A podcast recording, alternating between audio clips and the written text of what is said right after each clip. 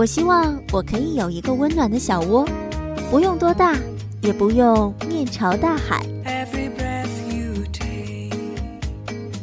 有落地窗，窗外有暖暖的阳光，当然还有你们。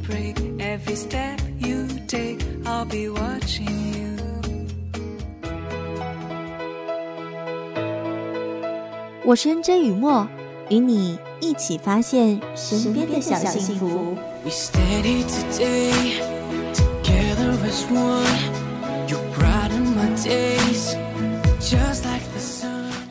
年轻的你有足够的理由相信，你将会得到这世间最幸福的一份爱，所以我也有足够的理由劝告你，要耐心的等待。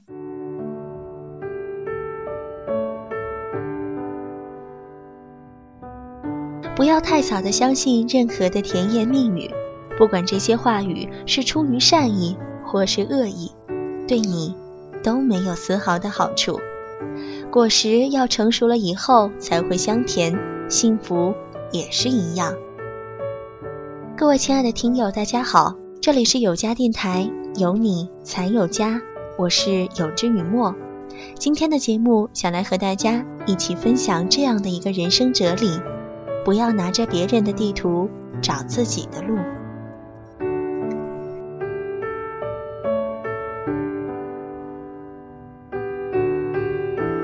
至今记得小时候，如果遇到人生重大问题，我嫌少问别人意见，都尽量自己去找答案，因为别人给的答案不一定对自己的问题有效，所以我除了思考、研究、观察、实验之外，还会。大量看书，上网搜信息，让自己成为自己问题唯一的解答者。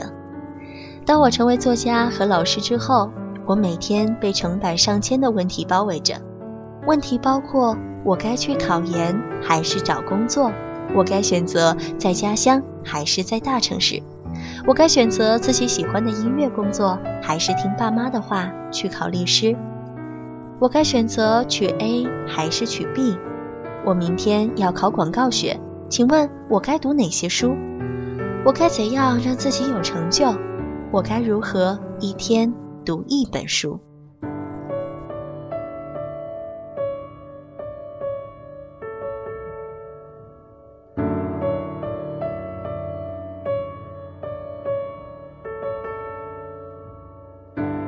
所有五花八门的问题，其实归结起来只有一种。就是他们不相信自己能百分之百决定自己的人生，为自己做全权的决定。因为自小父母和老师就帮他们把生活和人生方向定好了，一旦长大成人，发现自己可以做决定时，却开始害怕自己做的决定会有错、会受伤、会失败，所以拿着自己的问题到处问人。病急乱投医，到处拿别人的药方来医自己的病，就像拿着指往别人家的地图在找自己回家的路一样荒谬。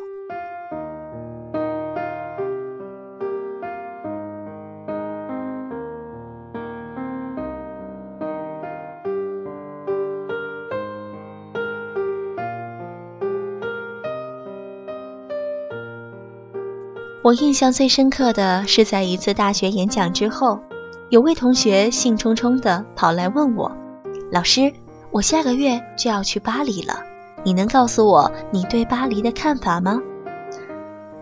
我还记得当时我一脸不可置信的表情看着他说：“天啊，这是你第一次去巴黎，你怎么舍得把你对巴黎的首都决定权交给我？”你拥有最宽广对巴黎探索后的首度决议权，这是你生命专有的，不该让任何人的看法阻挡在你与巴黎之间。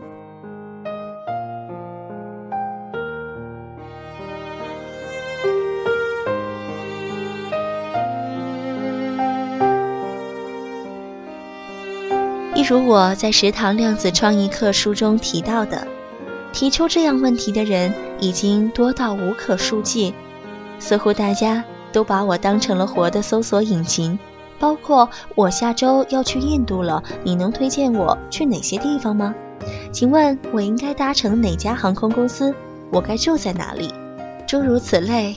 我只是觉得很奇怪，现在网络信息那么发达，为什么不自己上网好好查、好好比较，把找数据的过程当成是旅行的一部分，而不是连旅行的细节都听别人的意见？吃喝玩住都跟着我的足迹，那你的旅行就跟我的没什么两样了。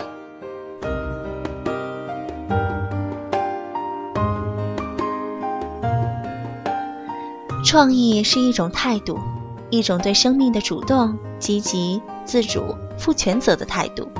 创意不是某类行业、某项职业或者某种环境。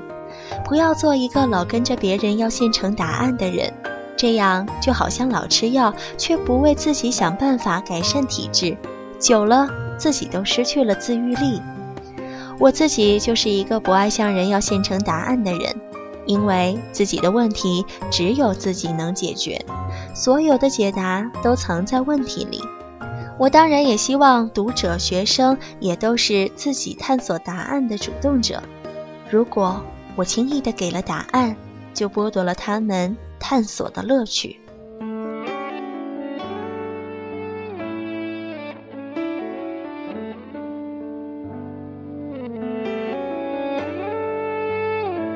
要我在书上签一句座右铭的读者，如果当时时间允许，我都会苦口婆心的跟他们说，自己的书单得自己找，因为只有你自己最清楚你的主专长是什么。你的兴趣是什么？你的人生打算往哪个方向发展？你得自己去从第一本有兴趣的书开始读起，然后从这本书再延伸。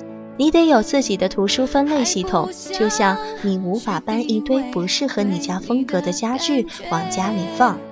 你得清楚知道自己的体质，为自己点菜，而不是照本宣科吃别人推荐的东西。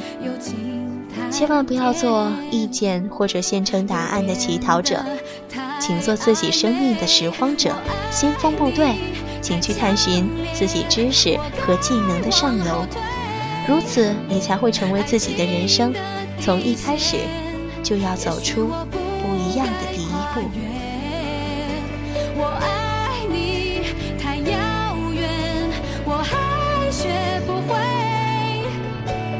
情的界限，我。站在边缘，眼神开始有些交汇，在每个瞬间。好了，今天的时光一语就到这里。如果你喜欢我们的节目，欢迎关注我们。新浪微博搜索有家电台，你也可以在喜马拉雅、云音网、豆瓣网以及爱听网收听到我们的节目。我们会在今后为您呈现更多的精彩。如果你还想和 NJ 互动，和同样喜欢有家的听众朋友聊天，也欢迎加入我们的听友群二八八幺四四六七八。有家电台，有你才有家。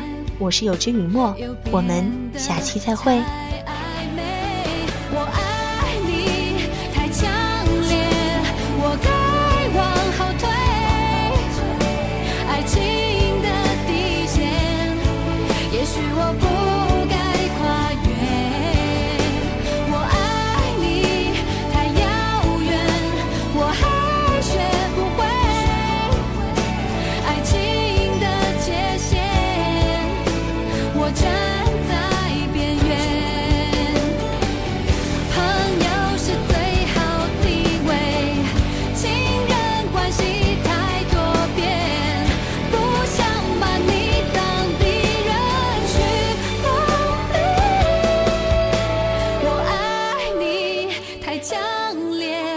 我该往后退爱情的底线，也许我不该跨越。